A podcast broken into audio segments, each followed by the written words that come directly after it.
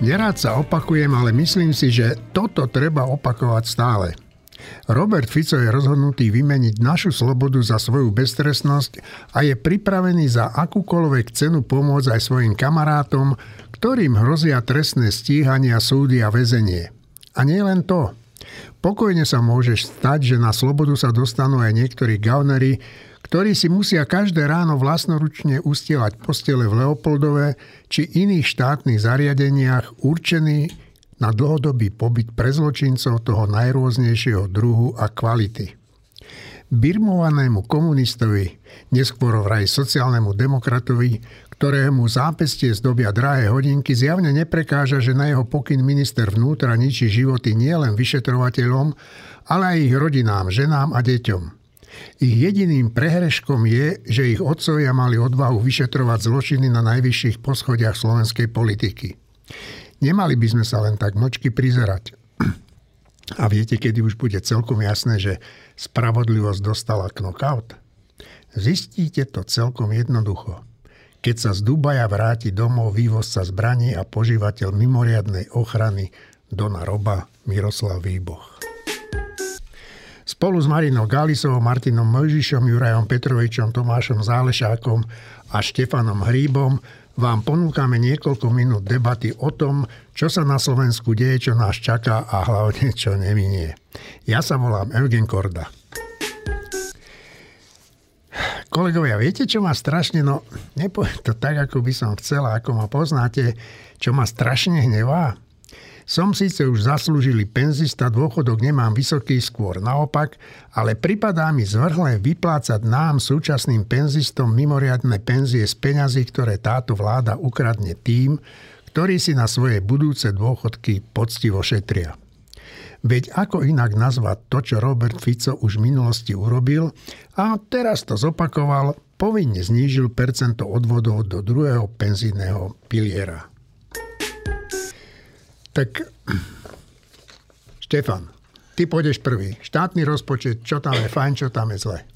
Tak najprv k tým, k tým dôchodkom, lebo to je dôležitá vec, v e, tom druhom pilieru, to je dôležitá vec, ktorá je ale, keďže jej dôsledky budú až za roky, tak to, to je proste málo vnímaná vec. Ale je to že asi najdôležitejšia vec, že Eh, my keď sme, treba si to pripomenúť, že prečo vlastne máme druhý pilier? Čo, čo to vlastne znamená, že druhý pilier? Eh, predpokladám, že pre väčšinu ľudí je to nezrozumiteľné, tak to treba zopakovať. Eh, my, máme, my sme mali iba tzv. priebežný pilier, teda priebežný dôchodkový pilier a to je to, že my dávame teraz to poistenie sociálnej poisťovni a z toho sa platia dnešní dôchodcovia. Teda my priebežne platíme dnešných dôchodcov.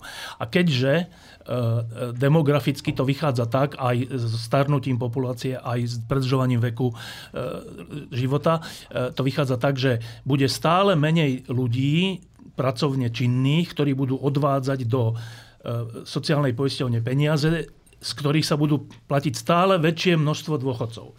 A v jednej chvíli sa rozhodlo na Slovensku, ale nie len na Slovensku, že počkajte, ale to je neúnosné, to za pár rokov a desaťročí už, už nebude stačiť tie vyzberané peniaze na tých dôchodcov tak vznikla idea tzv. druhého piliera a to je to, že, že tam si ukladá človek peniaze, ktoré potom on dostane. Že nebude to, nie je to prietoková vec, ale je to, že tam si to ukladá, tie peniaze navyše, navyše vyrábajú ďalšie úroky a tak a z toho potom človek bude mať na dôchodok. Inými slovami, druhý pilier je záchrana toho, aby raz na Slovensku vôbec boli dôchodky. Tak toto je. No a teraz z toho, keď sa to takto povie, tak potom zásah do druhého piliera, že tam bude menej peňazí, je, je akože to, to by mali všetci ľudia, ktorí sú v druhom pilieri, ktorých je strašne veľa. To není, že 5 tisíc ľudí, koľko je v druhom pilieri, neviem, ale že veľa, veľa ľudí, tak všetkým týmto ľuďom sa siahlo na ich dôchodky, inými slovami. Ako to je neuveriteľné, že tu sa hovorí o tom, že dôchodcovia a zvyšujme a dávka, prídavok a neviem čo.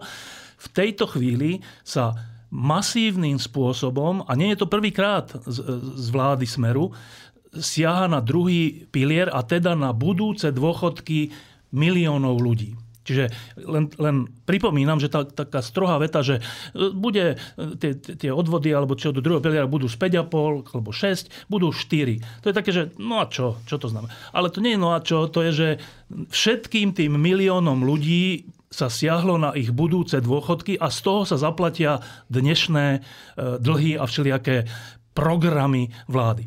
Čiže to je jedna vec. A k samotnému rozpočtu, ja poviem len jednu vec, ehm, to by si zaslúžilo taký ekonomický rozbor, ale to je úplne, že do očí bijúce. Že, že e, treba konsolidovať, to je zase také slovo, že máme príliš veľký dlh, Slovenská republika, na to, aby sme mohli takto pokračovať, čiže musíme začať šetriť. Viete, čo je šetrenie v tom návrhu rozpočtu? V to šetrenie je, myslím, že 90 miliónov. 90 miliónov spotrebných 2 miliardy, alebo 3 miliardy, alebo 4 miliardy. Je 90 miliónov sa, sme sa zmohli ako Slovenská republika, že ušetríme na úradníkoch a prevádzke štátu. Nie, ale, ale to je jedno. 90 miliónov je no, nula. No, no, no. Je, že nula. Čiže inými slovami, že my máme šetriť, tak nešetríme. To, to, odpoveď vlády je, že musíme šetriť, tak my nebudeme šetriť. A čo teda budeme robiť? Tak zoberieme zo všetkých možných vecí ľuďom, firmám, dôchodcom budúcim, všetkým zoberieme peniaze a z toho zaplatíme ten dlh. Čiže ja, ja na rozpočet hovorím iba toto. Je to strašne nefér voči dôchodcom, budúcim dôchodcom a je to strašne nezodpovedné voči samotnej Slovenskej republike, lebo namiesto šetrenia robíme také veci, ktoré znížia ekonomický rast a ešte zväčšia ten dlh. No, e, k tým penziám, však e, Fico to už raz urobil a prešlo mu to úplne bez Viackrát problémov. to už urobil. Dokonca on sa ano. snažil ten druhý pilier zrušiť, zrušiť no. čo sa mu nepodarilo. No, takže on úplne v pohode toto urobil, lebo tomu ľudia nerozumejú. Juraj. Prepač, iba poviem, že čo už urobil je, že, že e, v tom druhom pilieri tie peniaze môžete mať v tzv. rizikovejších fondoch alebo v nejakých úplne takých, že síce oni neprídete, ale nič vám nezarobia. Tak viackrát sa stalo, že Smer urobil to, že budúcim dôchodcom zakázal mať tie rizikovejšie. Ja, on nariadil no, no, však to, plošný presun všetkých do dlhopisových no, fondov. Tým pádom znížil výnos všetkým budúcim dôchodcom už v minulosti. A dnes robí ďalšiu podobnú vec. No. no to je totiž, ono je to, to, čo si spomenul, je totiž to zlé, že ten povinný presun e, bol urobený tak a v čase, kedy tie dlhopisové fondy mali záporné výnosy. To znamená, že ľudia, ktorí to mali povedzme v indexových alebo dokonca v akciových fondoch alebo zmiešaných, ktorí zarábali nejaké peniaze, ktorým to generovalo nejaký zisk do budúcnosti, tak o ďalšiu generáciu toho zisku prišli, pretože jednoducho vláda, aby to súviselo s tým, že súčasne Fico otvoril ten druhý pilier. To znamená, že aby oni chceli odišli. motivovať ľudí, aby odtiaľ odišli, vrátili sa len do prvého piliera, aby vláda mala viac na rozhadzovanie. To, čo chystajú teraz, mne už znovu pripomína skutočne tú menovú reformu z roku 1953. To pripomeň, kedy, čo znamená? Kedy teda pán prezident Zápotocký rozprával 30. mája, že naša mena je pevná a žiadna menová reforma nebude. A potom teda komunisti... hovorilo, prepač, hovorilo sa tomu výmena peňazí. No áno, hej, ale v zásade išlo o to, že sa vlastne staré koruny menili za nové v pomere 5 ku 1 do 300 korún a všetko ostatné 50 ku 1. Áno, áno. Zrušili sa všetky dôchodkové fondy, všetky dôchodkové poistenia, všetky akcie, ktoré ľudia ešte vlastnili od roku 45 a tak ďalej. A celé sa to zaoberalo do toho, že no, konečne sme mohli zrušiť prídelový systém.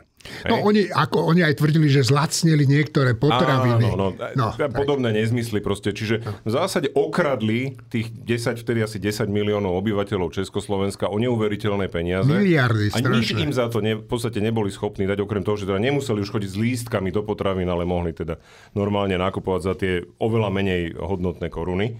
Takže to bol 53. rok. Čo sa deje teraz je, že sa znovu ide znižiť percento z 5,5 na 4 z odvodov. Ináč treba si pripomenúť, pripomenúť si treba, že pôvodne to bolo 9 ku 9% To bolo pôvodné nastavenie za kaníka, kedy sa tá dôchodková reforma urobila. A kedy v podstate peniaze z privatizácie SPP, slovenských elektrární a ďalších mali financovať ten prepad v príjmoch sociálnej poisťovne na tie Prvom aktuálne pilieri. dôchodky v tom čase, ano. kým tí ľudia z toho druhého piliera začnú tie dôchodky poberať a tým pádom sociálna poisťovňa bude platiť menej. No, lenže už za, za Ficových vlád predošli sa tie percentá znižovali a znižovali a znižovali. To znamená, že stále viac a viac sú ľudia závisí na sociálnej poisťovni. A v zásade, ak to bude takto pokračovať, tak je jasné, že povedzme 50 ako ja, už môžu zabudnúť na to, že dostanú štátnu, nejak, od štátu akúkoľvek penziu, pretože nebudú na ňu peniaze. Plus, v prvom pilieri. Len tak iný, áno, dobre, dostaneme možno niečo z druhého piliera, ak ho dovtedy nezrušia úplne, ako napríklad v Čechách. Alebo nezničia. V Čechách, čo treba povedať, že v Čechách sa o to pokúsili, ale veľmi rýchlo to v podstate aj zrušilo. Zase myslím, Sobotková vláda ešte s Babišom ako e, ministrom financí. A myslím, že v Maďarsku to Orbán takisto kompletne zoštátnil. To znamená, že tie trendy tu takéto sú a je to vrcholne nezodpovedné voči aj tým súčasným dôchodcom, lebo tým súčasným dôchodcom, hádam, záleží na ich deťoch a oni si musia uvedomiť, že áno, dnes dostanem niečo, ale moje deti už nedostanú nič. Hej? Čiže no, a plus 1 a 3 štvrte miliardy, ktoré sa takto získajú, sa idú vyhodiť na to, že budeme občanov Slovenska znovu chrániť pred zvyšovaním cien energií, ktorých potom o to viac prefliaska o ďalšie roky. To znamená, že tu sa proste buduje znovu tá bublinka, kde tých ľudí, nie, my sa o vás postaráme, my všetko urobíme, vôbec neriešte, nič sa vám nebude zle diať.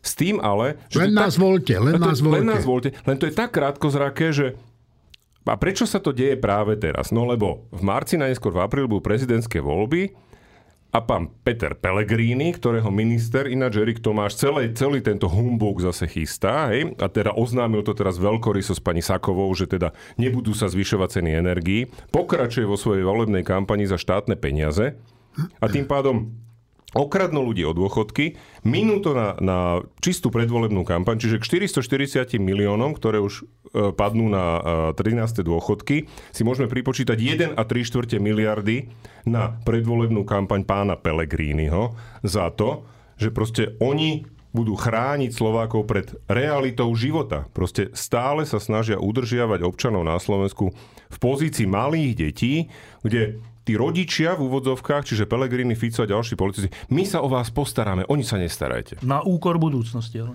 Samozrejme. Marina? No oni v podstate rátajú s tým, že občan je ako také malé dieťa.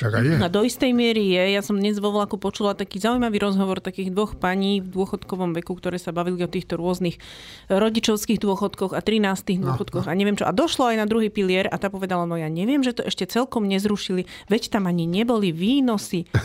Proste no. oni si myslia, že druhý pilier, že to je niečo také, že keď tam aj nie sú výnosy, alebo nie Boh vie, aké výnosy, že tie peniaze, že to znamená, že tie peniaze odtiaľ miznú. Nie, no. že tam zostávajú a treba až tak nezarábajú. To je jedna vec.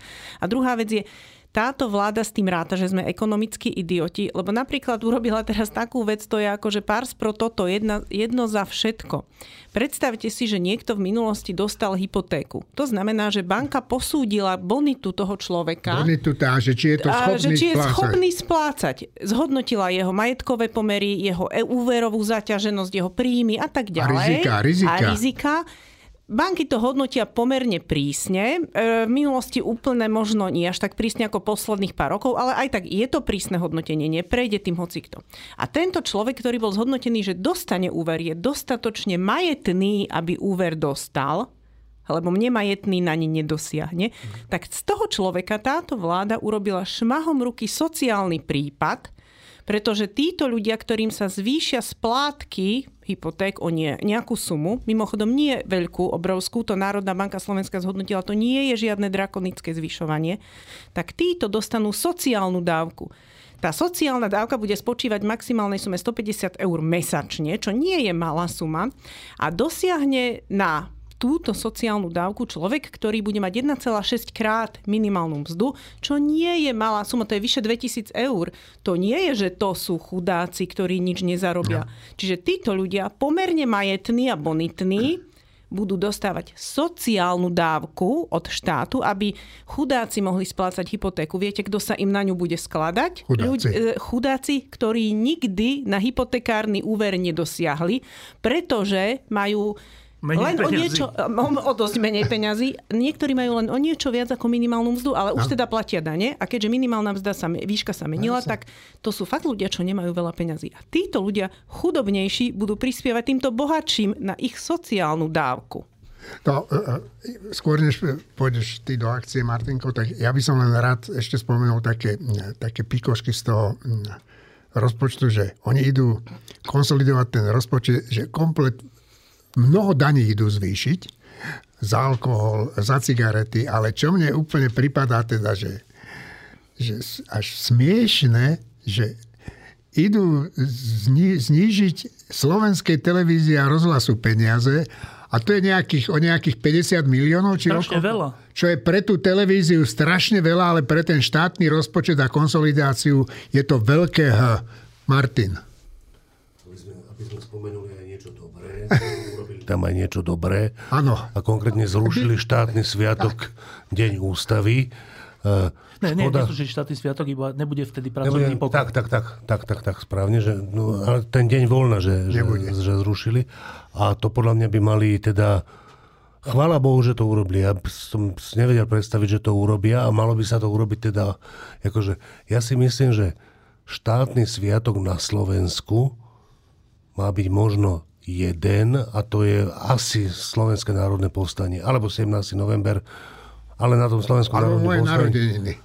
Na tom slovenskom národnom povstaní by bola asi väčšia zhoda. Potom sú štyri sviatky, teda 4 dní, ktoré sa nedajú zrušiť, lebo je to církevný sviatok významný a všeobecne je to proste súčasť kultúry tohto národa a to, to je Veľká noc a dva sviatky Vianočné. Ja nerozumiem, keďže toto sú 4 dni pracovného voľna súvisiace s kresťanstvom. Ja nechápem, jak je možné, že tu máme ešte troch kráľov, eh, Cyrila patrónku Slovenska, Cyrila Metoda, myslím, že aj Pišta Hufnagel má sviatok cirkevný. Čo ty? Proste, že to je úplná absurdita. To všetko by malo byť zrušené, najlepšie naraz, proste to voľno. A keď sa týmto ušetrí 5 pracovných dní, to je jeden pracovný týždeň, to je nezanedbateľná časť áno. príjmov do štátneho rozpočtu. Čiže to, že to urobili aspoň s jedným dňom, s tým najabsurdnejším, chvala Bohu, ale to, že, to, že je tam ešte plno ďalších, ešte aj, ešte aj nový rok sa nedá zrušiť. Či už je to vznik z republiky alebo nie, ale nový rok bol vždy sviatok. Čiže 5 sviatkov je nezrušiteľných a jeden by mohol byť nejaký štátny sviatok štátny, nie cirkevný a na toto SMP mi príba. A všetko ostatné. No, Ja a- by som a- teda ja- prihovoril skôr za 17. november. Ja tiež, No, ja no, tiež, no. ale teraz ide o to, že t- teraz nehovorím, čo je môj, moja preferencia. Moja preferencia 100% by bol 17. november. Už len kvôli tomu, že 17. novembra sme si nenechali odzbrojiť dve divízie na východnom Slovensku. Uh, ale, ale myslím si, že, že, že všeobecný konsenzus by bol väčší na tom 29. uh, auguste. A ja by som len rád dodal, že to zrušenie toho sviatku im odporúčal toľko vysmievaný premiér Ódor a jeho vláda. Títo mali v tých opatreniach. Čiže toto ho Fico posluchol. Marina, potom Juraj. Tam je úplne bizarné, že dobre, Deň ústavy nie je teda boh vie aký štátny sviatok a Deň pracovného pokoja, ale zaujímavé na tom je, že ak chceme ušetriť signifikantne, tak budúci rok sa to nepodarí, pretože padne na nedeľu. Čiže tam sa ušetrí údajne nejakých 12 miliónov, čo je nič.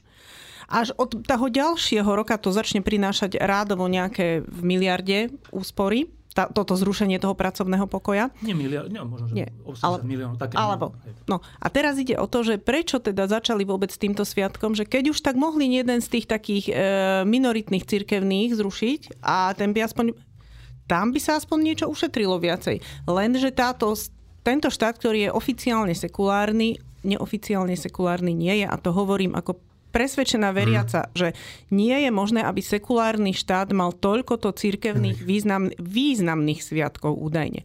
A ešte inak chcem povedať, že toľko dní voľne, pracovného pokoja a podobne, že aj tí zamestnávateľia majú nesmierny problém, ako tie príplatky utiahnuť pre tých zamestnancov. Aj to by ekonomike trošku pomohlo, keby ľudia nemuseli mať za každý x deň príplatky. Ja iba hlas ľudu poviem ešte pre Tomášom, že som teraz bol na výmene pneumatik a ten, ten mechanik tam hovoril tam, že zrušili ten, že nebude voľno, že bude teda štátny sviatok, ale nebude voľno na deň ústavy. Že ja, že no hej. A, že, a ja som, no a čo myslíš, že prečo to? No ja si myslím, on hovorí, že ja si myslím, že to urobili preto, lebo im tá ústava prekáža. Čiže úplne pekné. Akože. Ja som práve chcel poznamenať, viete, že keď dvaja robia to isté, nemusí to byť z rovnakých motivov. A keď Odor niečo radil, tak je to niečo iné, než keď to urobí Fico. A mne to tak tiež pripadá trochu, ako keby vláda už anticipovala našu skvelú budúcnosť, keď tá ústava ešte bude už len na, na papieri, ale už len na papieri. No, uh, ja hneď nadviažem presne Tomáš, lebo uh, to, čo, si, to, čo ma viacej uh, trápi, možno ešte ako, ako toto rozhadzovanie peňazí, je skutočne tá, tá jednoznačná snaha a zatiaľ teda rozhodnutie vlády zrušiť špeciálnu prokuratúru. K tomu sa veci. dostaneme. Takže k tomu sa ešte dostaneme, len keď hovoríš o tom, tak ja predpokladám, že tam bude búrka podaní na ústavný súd dôvodov postupov, ale uh, mňa zaujala ešte tá RTVS, no. lebo prišlo také krásne vyjadrenie pani ministerky kultúry a to sa musí Martin teba opýtať, že ty tomu možno porozumieš, lebo citujem, zníženie príspevku pre RTVS o 500% HDP vychádza z koaličnej dohody aj jedným z konsolidačných opatrení na ozdravenie verejných financií. OK, v poriadku, ale teraz, takéto zníženie prezentuje výšku skutočných výdavkov predchádzajúcich období. Rozumie niekto z vás, prosím vás, tejto vete? Čiže tých 5% stotín HDP je skutočná výdavka, skutočné výdavky predchádzajúcich období? Nie, nie, nie, že no. ona tým chce povedať, že a to iné, že pokračuje ďalším čarovným spôsobom, ale, ale ona tým chce povedať, že, že to vlastne to, čo zoberú RTVS, vlastne nepotrebuje, lebo tie výdavky doterajšie sú vlastne tie menšie. Čiže, čiže hento je vlastne ako keby na rozvoj a to nepotrebujú, ale ona v tom vyhlásení pokračuje. Že hovorí, že súčasne v tomto istom vyhlásení na konci hovorí, že ale ja si tiež myslím, že to není správne. A budem rokovať. A nie, že to není správne a teraz dáva dva výborné. Dáva nápad, že no, tak ale veď to sa dá vyriešiť, že, že veď budeme, znova obnovíme tú zmluvu so štátom a budem ja, inými slovami, rozhodovať, rozhodovať že, koľko, že koľko a na čo dostane televízia. Inými slovami, že oni im aj dajú možno tie isté peniaze, ale iba vtedy, keď tá keď... televízia bude poslušná. Inými slovami. Martin sa usmieva. Uh, ja, ja si píšem, teda není to, že ja si píšem, ale mne píše hovorca ministerstva kultúry. Aj dnes, aj ja som to dostal. Ja viem, že píše všetkým, ale ja to ignorujem, že píše aj vám. Ja si hovorím, že píše mne. Prvý mail, čo mi napísal, v podstate obsahoval iba jedinú informáciu, že ak je... chcem čokoľvek vedieť, nech mu napíšem kľudne. Tak ja rozmýšľam, že mu... A potom som dostal teda aj tento mail. Niečo o bolo... Big Bangu napríklad, niečo... by mohol. Ja, ja myslím, že sa ho spýtam, že jak ho to napadlo, že to by ma zaujímalo, že jak ho to napadlo, že ja by som mohol chcieť niečo od neho vedieť a v prípade, že mi odpíše, tak ja to potom zverejním v nejakom blogu u nás na stránke, že jak vyzerá korešpondencia s hovorcom proste podľa mňa, že to je normálne, že škodná, akože však my chceme počuť a čítať túto ministerku a nie niekoho iného. Akože všetko, čo sa on ozve, tak tým, tým jak si zatieňuje. zatieňuje. Nás oberá. Nás oberá, oberá to, to, to, to, to, takéto texty. Marina? Citujem z vyhlásenia. Vládou schválenú výšku HDP vnímam ako nie optimálnu pre zabezpečenie pohodlného chodu RTVS. To je hovorca pani Šimkovičovej. Čiže vláda schválila nejakú výšku HDP. Pozor, to je prepis nahrávky, čiže to je očividne prepis toho videa, ktoré je tiež tam spomenuté v tej Aha, správe. čiže to pani to Šimkovičová reálne... Toto je pani ministerka, toto nie je pán čiže hovorca. vláda povedala, že bude nejaké HDP a pani ministerka kultúry ho považuje za neoptimálne pre RTVS. Pričom okay. vôbec nejde o HDP. Áno, samozrejme. Ale o pohodlný, pohodlný chod RTVS. Čiže ano, ale, že, ale ona chce... Ale, čo, ale ak je to tam naozaj hen tak, že, že, že výšku HDP... Schválila, schválila. No, Počúvajte, vyššie HDP. Počúvajte, sa ja vás musím... Počkaj, ja pripomeniem, ja pripomeniem, že Štefan Hríb prednedávnom, keď bol prvý skvelý text tejto ministerky, tak on povedal, že má také nízke očakávania, že on bol vlastne potešený, že do, že do Čiech napísala vlastne priateľský, vlastne priateľský list. Ale myslím si, že teraz sa už smeje tak srdečne na schválenie ADP, že docenuje už aj Štefan kvality tejto ministerky. Ja by som e, sa z tohoto miesta chcel pani ministerke veľmi pekne poďakovať a preto, že už dlho som nezažil takúto družnú náladu v tejto miestnosti, kde nahrávame debaty o toľkých smutných veciach. Ešte, prešte, ešte počkaj, ešte k tomuto je no, dôležité, no, no. To, k tomu RTVS, že, e, lebo sme to hovorili tak troška zo Sandy, ale um,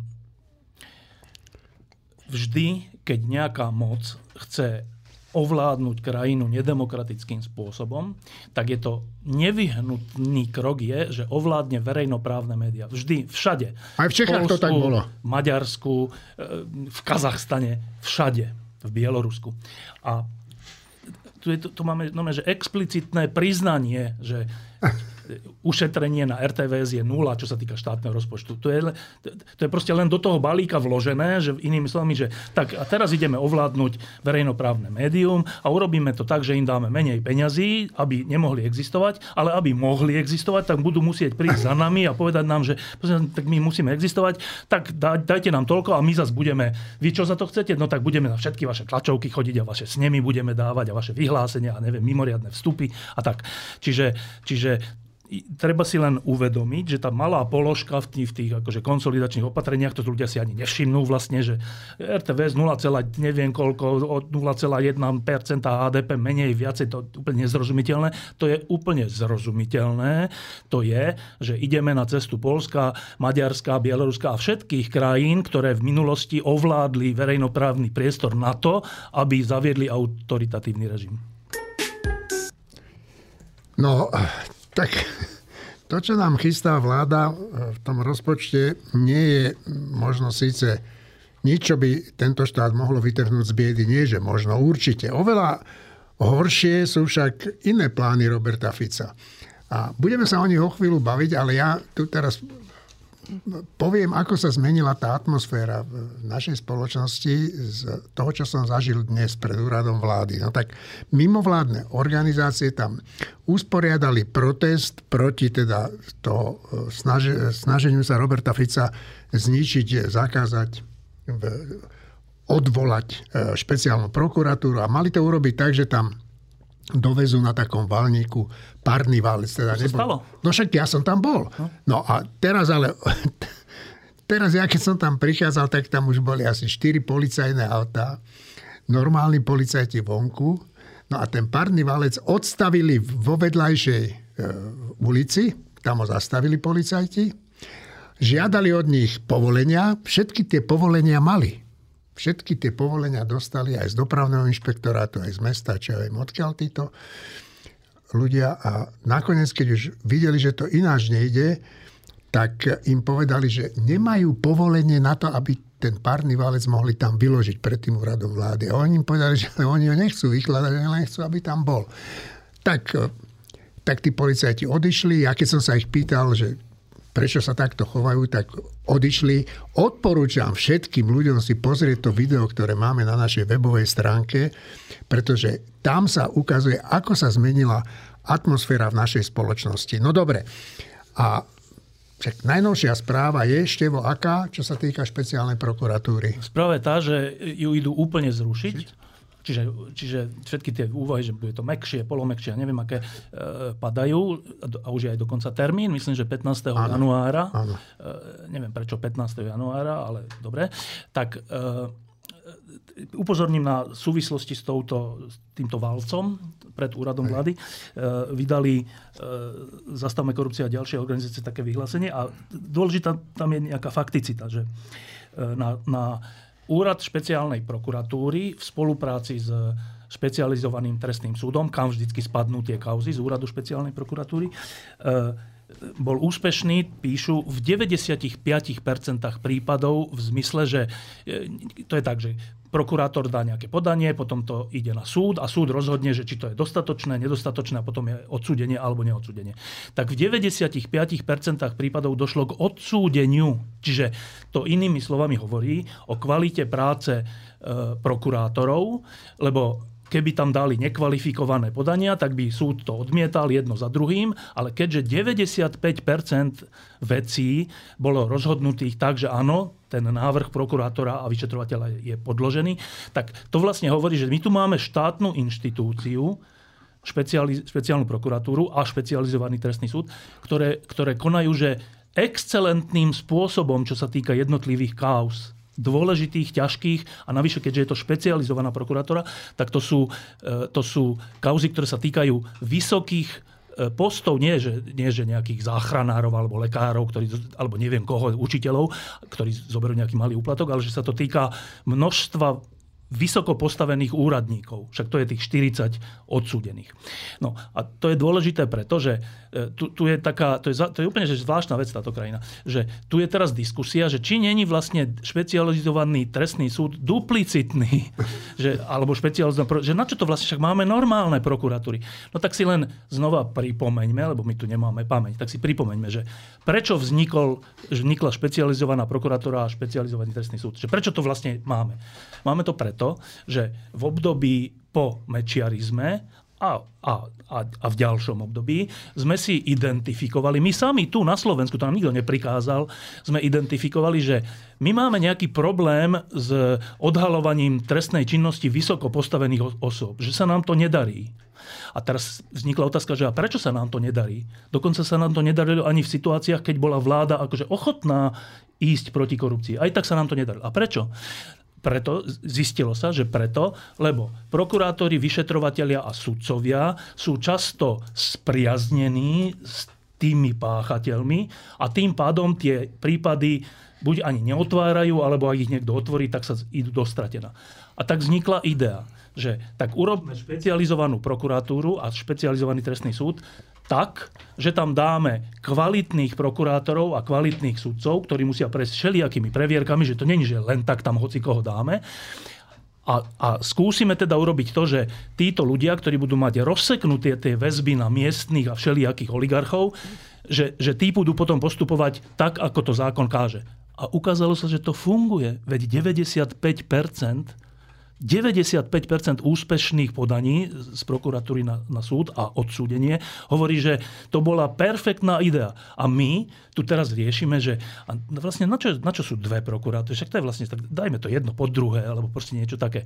Zase, za, akože zahamlieva sa tu, že, že o čo tu ide. O čo tu ide? No ide tu o, o to zrušiť, špeci- prečo chceme zrušiť špeciálnu prokuratúru? Prečo? Že aby boli inštitúcie nejaké rovnomerne rozdelené? Nie preto, aby 95% prípadov nebolo odsúdených. Lebo keď nebude špecializovaná prokuratúra, tak nebudú odsúdené tie, lebo kto, kto to bude podávať? Pán Barochovský to bude podávať, alebo kto to bude podávať? Tie obžaloby a kto to bude vyšetrovať. Čiže, čiže to, čo sa tu deje znova, že to je taký riadok, zase prechádza sa to trocha takým, že ale však to vlastne aj hovorili pred voľbami, no však dobre tam ten Lipšic. A to, však, a to je aj mnohé z toho pravda. Lipšic tam nemal byť, však on bol politik. Tak, ale zrušením tej inštitúcie, to si trocha uvedomme, sa vraciame do doby, keď, keď e, zločin alebo korupcia na najvyšších miestach je nepostihnutelná to je cieľ tohto opatrenia. No, e, ja by som chcel povedať, skôr než ti dám Tomáš e, slovo, že však práve tých 95% úspešnosti vadí Ficovi, ty si to už naznačil, Štefan. Lipšic ponúkol svoj post, že s výmenou za to, aby špeciálna prokuratúra nebola zrušená. No samozrejme, že Fico ju musí zrušiť. On, on ju musí zrušiť aj napriek tomu, že pán Heger sa bol stiažovať e, v Európskej únii na to, čo sa tu deje. Fico to musí urobiť za každú cenu, aj za cenu, že nejaké eurofondy nám stopnú. Tomáš.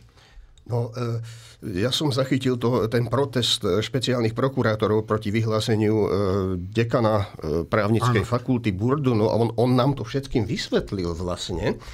On hovorí napríklad, že existencia, ešte raz, existencia úradu špeciálnej prokuratúry je potenciálnym kriminogénnym faktorom. Teda kriminogénny faktor je nejaký faktor, teraz neviem, či to je človek, kôň, subjekt, vec, ktorý geneticky plodí alebo Generuje. dáva pôvod možnosti kriminálnej činnosti, a to nie aktuálne, ale potenciálne, a to tak, že mohla by v jeho rámci pôsobiť zločinecká skupina a to je treba preveriť. Takto preverovanie teraz máme a keby náhodou sme ešte furt nevedeli prečo, tak e, dekan uviedol, že rozhodnutia generálneho prokurátora a jeho týmu sú dostatočnou zárukou zákonnosti. Ja si pamätám na ZDŠke, dostatočná z práce bola štvorka. Iba k tomu, neviem, či si to pozerali, ale ten Burda, to je, to je teda dekan právnickej fakulty, teda inými slovami, že to je človek, ktorý ktorý má na starosti budúcich Sudcov. právnikov, sudcov, prokurátorov, vyšetrovateľov a tak ďalej. Tak to bolo e, v RTVS, mal priestor sám teda a e, hovoril tam toto, čo Tomáš hovorí a hovoril, že, že vlastne treba teraz prešetriť tých špeciálnych prokurátorov, všetkých, ktorí robili týchto 95% úspech, že treba ich ako v zmysle vyšetrovať, v zmysle, teda nie, že preveriť, v zmysle, že tak sa porozprávajme, ale že vyšet, že, akože čo, že musí niekto teda na nich podať trestné oznámenie, že oni vlastne e, že vlastne oni konali trestné činy. Tí, ktorí vyšetrovali trestné činy, konali trestné činy, hovorí Burda Tým vyšetrovaním. tým vyšetrovaním. To, áno, to aj hovorí, že tým vyšetrovaním, Takže nie iné po- trestné činy. po- Podozrenie, Tým- že je tam zločinecká skupina. to hovorí dekan právnickej fakulty po skúsenostiach posledných 10 rokov, ktoré máme všetci, že bezprostredne na, na vlastné oči, to nie sú tajné veci, ten unesený štát nebol tajná vec, tak dnes vystúpi dekan právnickej fakulty Univerzity Komenského, tejto najdôležitejšej univerzity na Slovensku a povie, že nie, že nie, že počkajte, čo to robíme, však oni mali 95% úspešných prípadov. On povie úplný opak, že počkajte, vyšetrujme ich, prenasledujme ich, lebo vyšetrovali trestné činy na najvyššej úrovni. Marina, uh, Martin, Juraj. Keby sme hypoteticky pripustili, že tá špeciálna prokuratúra je nejako navyše, tak sa musíme pýtať, prečo tu je. Pretože tá bežná prokuratúra, ktorú tu máme, nefunguje. A prečo nefunguje? Budeme to opakovať po 150 krát, pretože je to stalinská štruktúra, ktorá fungovať nemôže. Stačí, že tam na vrchol posadíte jedného poplatného alebo zlého človeka, ktorý to bude ovplyvňovať na svoj obraz. Čiže áno, ono vlastne je výrazom istého zúfalstva a z toho som už čítala aj z toho, čo povedal Štefan, že sme museli urobiť špeciálnu prokuratúru. Pretože ešte není jediná krajina. Áno, to asi šiesti to majú, pokiaľ viem. Je to výraz zúfalstva z, fungova- z nefungovania toho, čo už máme. Čiže áno, možno keby sme boli reformovali tú normálnu, bežnú prokuratúru, tak je normálna, funkčná a nepotrebujeme špeciálnu. Ale o to tu nejde. Momentálne je situácia taká, že skôr a to poviem s mierou istej nadsázky, ale veľmi maličkou mierou nadsázky, že skôr by mala byť zrušená normálna prokuratúra, aká teraz je a ponechaná tá špeciálna. Ináč to by som úplne podporil. Martin? Ja ich obdivujem za, za tú sofistikovanosť, s ktorou to robia. Ja sa priznám, že ja by som to robil asi menej sofistikovane. Ja by som povidieral Sulíka tým Dubajom, Majerskému by som ponúkol nejaký kšeft, že ochrana života už od vyzliekania, nie od počatia, ale už od vyzliekania. E, niekoľko protikorupčných poslancov Oľano by som kúpil, tým by som získal na chvíľu ústavnú väčšinu, schválil by som Lex Kaliňák, že do ústavy by pribudla veta, že korupcia na najvyšších miestach nie je a všetko vyšetrovanie korupcie na najvyšších miestach by bolo protiústavné od tej chvíle. Kľudne by sa mohol nechať tá, tá špeciálna prokuratúra a všetko. Čiže ja oceňujem, že to nerobia takto priamočiaro, ale že robia také komplikované veci. Ešte, že si nekandidoval. Ešte dôležitá vec, že, a tá je zatiaľ nezodpovedaná, eh, že ak, my sme není vo vzduchoprázdne, že Slovensko nie je vo vzduchoprázdne, my sme eh, súčasťou všelijakých aliancií a spoločenstiev a jedno z nich je Európska únia, v ktorej napríklad, keď Polsko siahlo na eh, sudcov alebo na, na najvyšší, Najvyšší súd, súd. tak, tak v dôsledkom to, toho bolo pozastavenie veľkých finančných prostriedkov, ktoré Polsko potrebuje a potrebovalo. E, Keď sa to stalo v Maďarsku, v rôznych iných oblastiach, takisto e, došlo k pozastaveniu e, čerpania finančných prostriedkov. A teraz tá nezodpovedaná otázka je táto, že e, Zodpovedaná otázka je, že aj tak to budú robiť, aj keby sa malo zastaviť to čerpanie, Tak. lebo musia. Dobre, ale nezodpovedaná otázka je, že po nejakom čase, ak budú pozastavené e, tie miliardy z plánu obnovy a zo všetkého, tak v situácii, akým je náš rozpočet a celá ekonomika, je to neudržateľné. Tak to potom e, to už bude naozaj default, že to už bude naozaj potom, že aha, tak už nemáme teraz na nič. A, a vtedy je to, kladiem si ja túto otázku, dve si kladiem otázky. Jednu, že, že urobia to napriek tomu, budú to robiť napriek tomu, ale Jasné. to potom už pôjde proti ním, lebo ľudia už budú nespokojní, už nebudú mať peniaze, platy, nezamestnané, všetko. To je možno dobrá správa. E, A teraz možno zlá správa je, zatiaľ čo sledujem, je, že e, aj sa dali počuť, že oni už vlastne rokujú s Európskou úniou o týchto veciach, že, že teda môžeme tú generálnu prokuratúru akože tak zrušiť, alebo tak, čo by ste na to vy vtedy povedali, alebo čo tie eurofondy v tom prípade a tak. Dobre, to, to má taký ten rozmer, že oni hovorili o tej bývalej vláde a o všetkých, ktorí sú iní ako oni, že to je kolenačková, e, kolenačková politika voči Bruselu, že všetko tam si chodíte dať schvalovať, bez nich nič.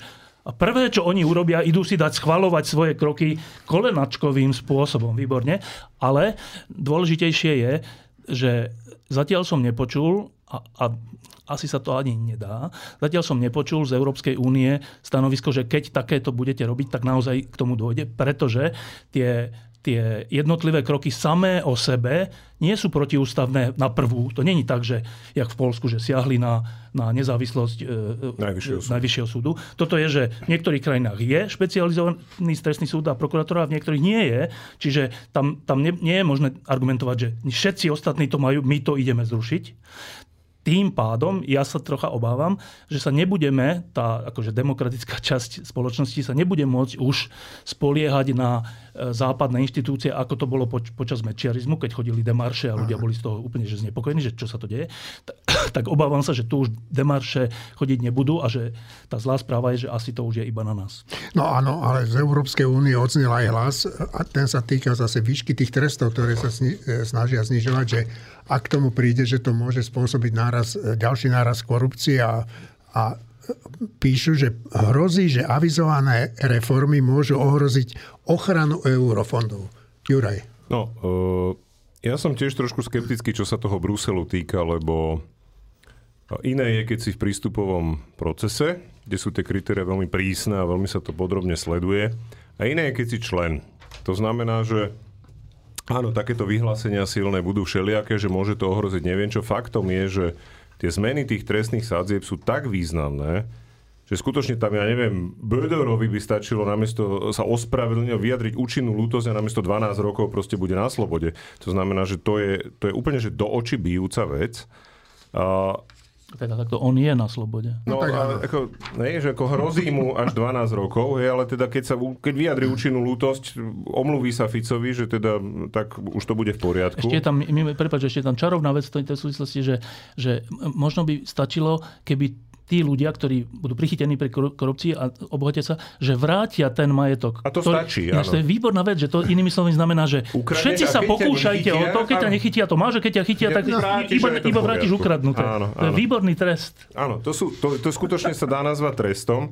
To pre tých, ktorí, to možno pán Burda takto učí trestné právo na, neviem čo on je, ako z hľadiska špecializácie ale teda k tomu pánovi Burdovi je, sa je ako burda. Práv... Z hľadiska špecializácie je burda. Nie, z hľadiska špecializácie je to hamba u Univerzity Komenského. Ja by som bol veľmi rád, keby pán rektor, ktorý je mimochodom excelentný právnik, keby k tomuto zaujal stanovisko, pretože to nie je prvé vyjadrenie pána Burdu. Pán Burda už organizoval literárne súťaže v čase vraždy pri teplárni o tom, ako je, treba, ako je možné zdôvodniť uh, to, že nebudú registrované partnerstva a podobné nezmysly. To znamená, že to už je známa postavička, a bohužiaľ musím povedať postavička, čo v prípade, keď hovoríme o dekanovi právnickej fakulty Univerzity Komenského, samo o sebe znie zle. Teraz k tým samotným zmenám.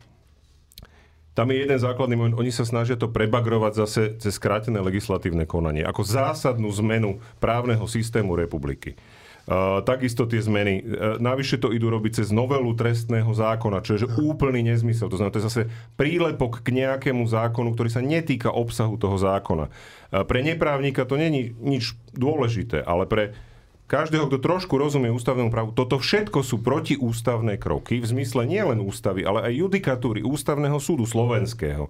Čiže keď ty Števo hovorí, že je to na nás, tak ja skutočne reálne očakávam búrku podaní a teda dúfam a verím, že aj pani prezidentka v tomto smere bude konať veľmi rýchlo, minimálne aj s nejakými uh, predbežnými opatreniami, ktoré teda by ústav, ktorými by ústavný súd mohol pozastaviť účinnosť týchto noviel, pretože inak skutočne tu môže nastať uh, reálne kompletný rozpad nejakého ústavného poriadku na Slovensku, ktorý nás kedysi pán profesor Svak na ústavnom práve nazval, že to je v podstate ústavný prevrat, aj keď to neradi počujeme. Ale toto je prevrat, keď niekto zníži trestné sázby z korupcie na minimum, keď zruší špeciálnu prokuratúru, ináč ja som bol v týme, ktorý obhajoval špeciálnu prokuratúru, keď ju chcel Harabin zrušiť. Vtedy sa to podarilo, pretože sa to vyargumentovalo v e, medzirezortnom pripomienkovom konaní, ktorému sa táto vláda tým skráteným legislatívnym konaním chce vyhnúť. Lebo tým pádom neumožní nikomu sa k tomu poriadne vyjadriť napríklad. Hej? A ešte k jednej veci.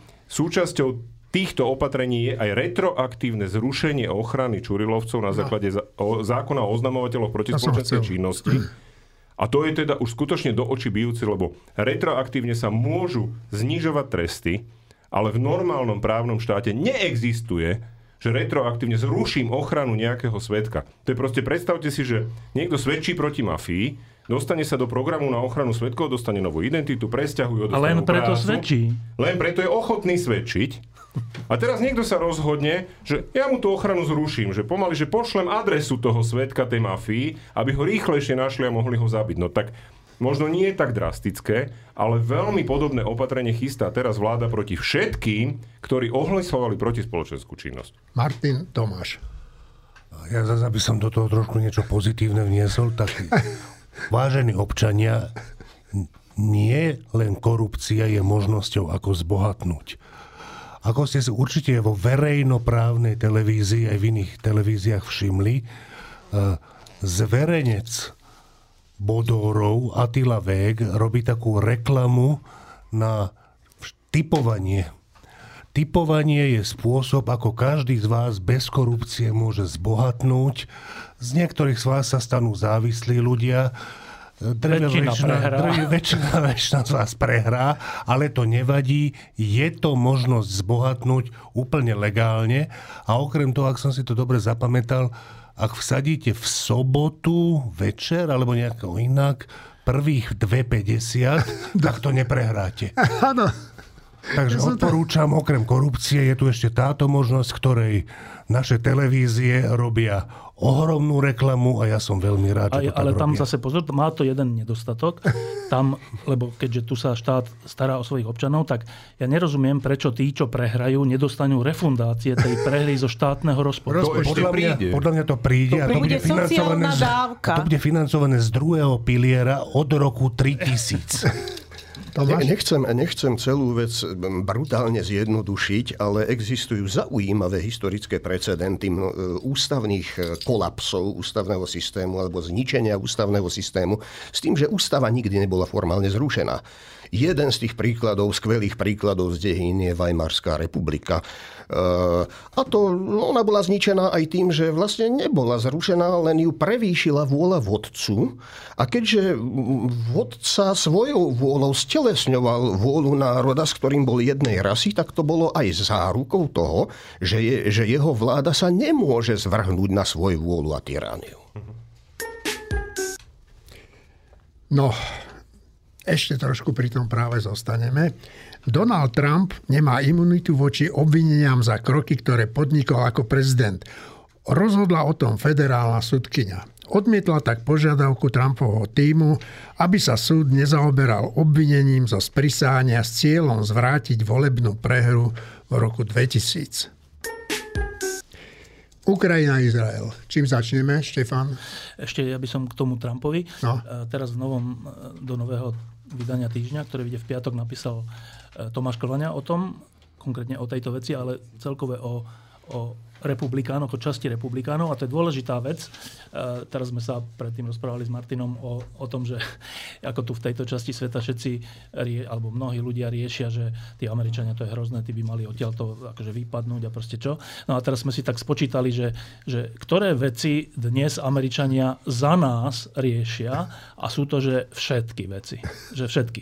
Ukrajinu, Izrael, uh, Izraeli umravňujú extrémistov v Netanyahuovej vláde, na Ukrajine dodávajú fi- financie na to, aby vôbec tá vojna bola ufinancovateľná, e, riešia všetko od, od e, genocídy v Kosove až po, až po budúce všetky konflikty.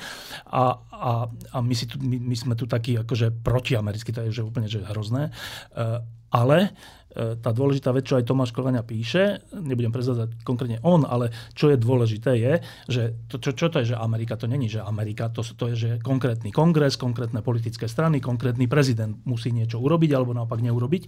A s tým Trumpom, toto je jedna vec, že už samotná tá úvaha, že prosím vás, dajte nám imunitu na to, čo sme, že sme chceli zmeniť výsledky volieb, výborný návrh, ale že, že uh, že to, že v rámci republikánskej strany je pomerne veľká časť teda republikánov, ktorí sú, nie že za Trumpa, však nech sú za Trumpa, ale ktorí sú proti e, pomoci Ukrajine a vôbec proti všelijakým a sú za, vlastne s Putinom sa dá a vlastne, že to by vtedy, akože, vtedy, ak sa takto Amerika stiahne, tak vtedy tí, ktorí volajú potom, aby Amerika tu nezasahovala my sme Európa my sme akože suverénni, tak vtedy strašným spôsobom pocítia, čo to znamená svet bez Ameriky.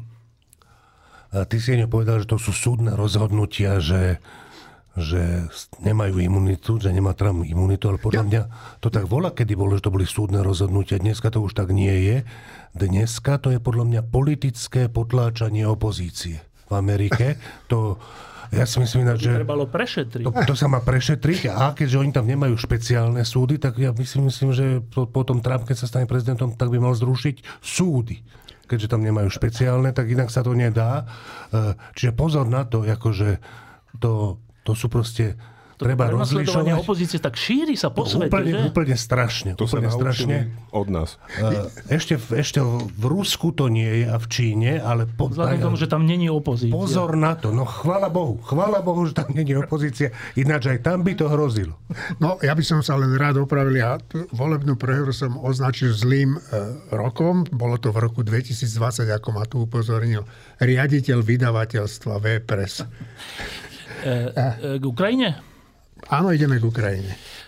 Eh, ja minule tu myslím, že, myslím, že Juro um, spomenul tú analýzu generála Zalužného. Ty si to, ty si to spomenul? Takú, taký text? Alebo no, čo to no, no, no. Tak uh, teraz, teraz existujú ďalšie texty, ktoré hovoria o tom, nie jeho, ale ktoré hovoria o tom, že uh, o vznikajúcich všelijakých aj konfliktoch medzi prezidentom Zelenským a týmto Zalužným alebo vedením armády a týka sa to toho, že prečo je ten postup pomalý alebo zastavený a jedni hovoria, že preto, druhý preto. Eh, a teraz, keď to človek číta, tak eh, môže získať pocit, že počkej, tak samotná Ukrajina nevie, že ako ďalej, a jak môže, byť, jak môže byť šéf armády proti prezidentovi, alebo v niečom, nie že by bol proti, ale že v niečom. A Kličko je tiež troška proti eh, ten primátor Kieva. No, tak a ja chcem k tomu povedať iba jednu vec, že situácii, keď ste pod palbou a teda doslovne, že rakiet a striel a zomierajú tam vaše deti a ľudia a neviem čo, tak e, je úplne prirodzené, keby tu bol asi e, nejaký psychiatr alebo psychológ, tak by to úplne potvrdil, že je úplne prirodzené, že keď to trvá veľmi dlho, tak e, vznikajú to je, to je že strašne únavné na psychiku, že čeliť vražednému útočeniu. To je, že, to je že strašne únavné. A v takých situáciách je úplne prirodzené, že medzi tými obrancami vznikajú všelijaké konflikty. Lebo, lebo to, to je normálne, že odpoveď ľudskej duše na, na to trápenie, ktorý, ktorým prechádza. Čiže ja len chcem povedať, že keď teraz budeme viacerí čítať, alebo vidieť, alebo čo, aj všelijaké konflikty v rámci Ukrajiny, v rámci miestneho parlamentu, medzi prezidentom a vojakmi a medzi všelikým. Teraz bola správa, že, že Zelenský od, že nebude mať prejav pred americkým kongresom Hej. vzhľadom k tomu, že asi ešte nerozhodli o tej finančnej pomoci, tak nechcem mať asi predtým, neviem.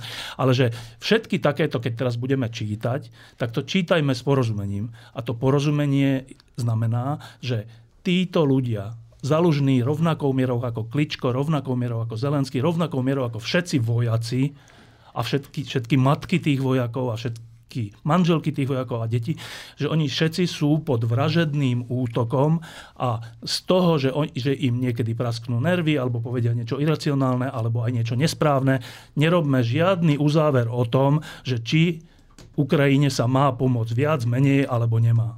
Vôbec to nesúvisí, naopak keď oni budú mať problémy aj vnútorné, je to ešte väčší dôvod na to, aby sme im pomohli. Inak ja toto ani nevnímam, že to sú nejaké že strašné vnútorné hej. problémy, lebo my sa spätne pozeráme napríklad na dejiny druhej svetovej vojny a vidíme nejaké, že hrdinský zjednotený front. Ale Churchill nebol akože úplne zajedno s parlamentom a s vládou so všetkým a podobne. Tam boli spory takisto, jednak sa to už Veľké. všetko nezachovalo, jednak ale hlavne vtedy v tom priamom prenose neboli sociálne médiá, neboli médiá v tak rozvinuté, ako sú dnes. Neinformovalo sa o každom dýchnutí, keď už nepoviem o niečom inom. Čiže niekedy je to už zbytočné. Oni to, e, to rozoberanie do nekonečna, čo sa v médiách robí, že toto na Ukrajine, sú také nezhody, onaké, to sú normálne procesy, to sú diskusie o vývoji nejakých operácií a to, je, to sa deje vždy a všade. Práve, že bolo by úplne že podivné, keby tam panovala jednomyselnosť, že Zelenský zavelí a všetci zrazia opätky, tak to je práve to, čo by bolo podivné. A druhá vec, nepozerajme sa na Ukrajinu úplne pesimisticky. Teraz vyšiel dobrý text, myslím, že vo Foreign Affairs a jeden z autorov je Ben Hodges, generál vo službe, s ktorým sme aj my mali rozhovor. A tam sa hovorí veľmi pekne o tom, že ako by Ukrajina mohla veľa získať, keby účinným spôsobom zaútočila na Kerčský most, pretože by jednak odrezala Krym, ale jednak by odrezala tie ruské operácie tam dole. Tam Však oni to aj urobia skôr či A Nie neskôr. je to áno, nie je to také jednoduché, ale dá sa to spraviť, a, ale to musí Západ dodať určité konkrétne zbranie, pretože on je tak konštruovaný, že nie je možné ho zobrať zo spodu nejakými námornými drónmi, až tak poškodiť a takisto a z vrchu ho zasiahnuť strelou sa dá, ale nie s takou presnosťou. Ale tam sú určité podmienky, ktoré sa dajú dodržať a nad tým by sa mal Západ zamyslieť, lebo to nechce veľa. Chce to tú odvahu konečne čeliť faktu, že chceme ruskú porážku. No, uh, ja len pripomeniem napríklad, keď si spomínala toho Churchilla, tak krásny príklad je film uh, Darkest Hour, Temná hodina, ktorý krásne ukazuje práve tie rozpory v britskej vláde, kde skutočne boli sily v britskej vláde a parlamente, ktoré chceli s Nemeckom uzavrieť separátny mier na začiatku vojny. To znamená, že tých príkladov z histórie je strašne veľa samozrejme. Uh, to, čo je dôležité, je, že vidíme, že vlastne keď sú nejaké spory a ešte sa o nich aj verejne hovorí, tak je to vlastne dôkazom toho, že ukrajinský štát je fungujúca demokracia, lebo v situácii, keď je vo vojne, tak napriek tomu tam prebieha nejaká normálna politická diskusia.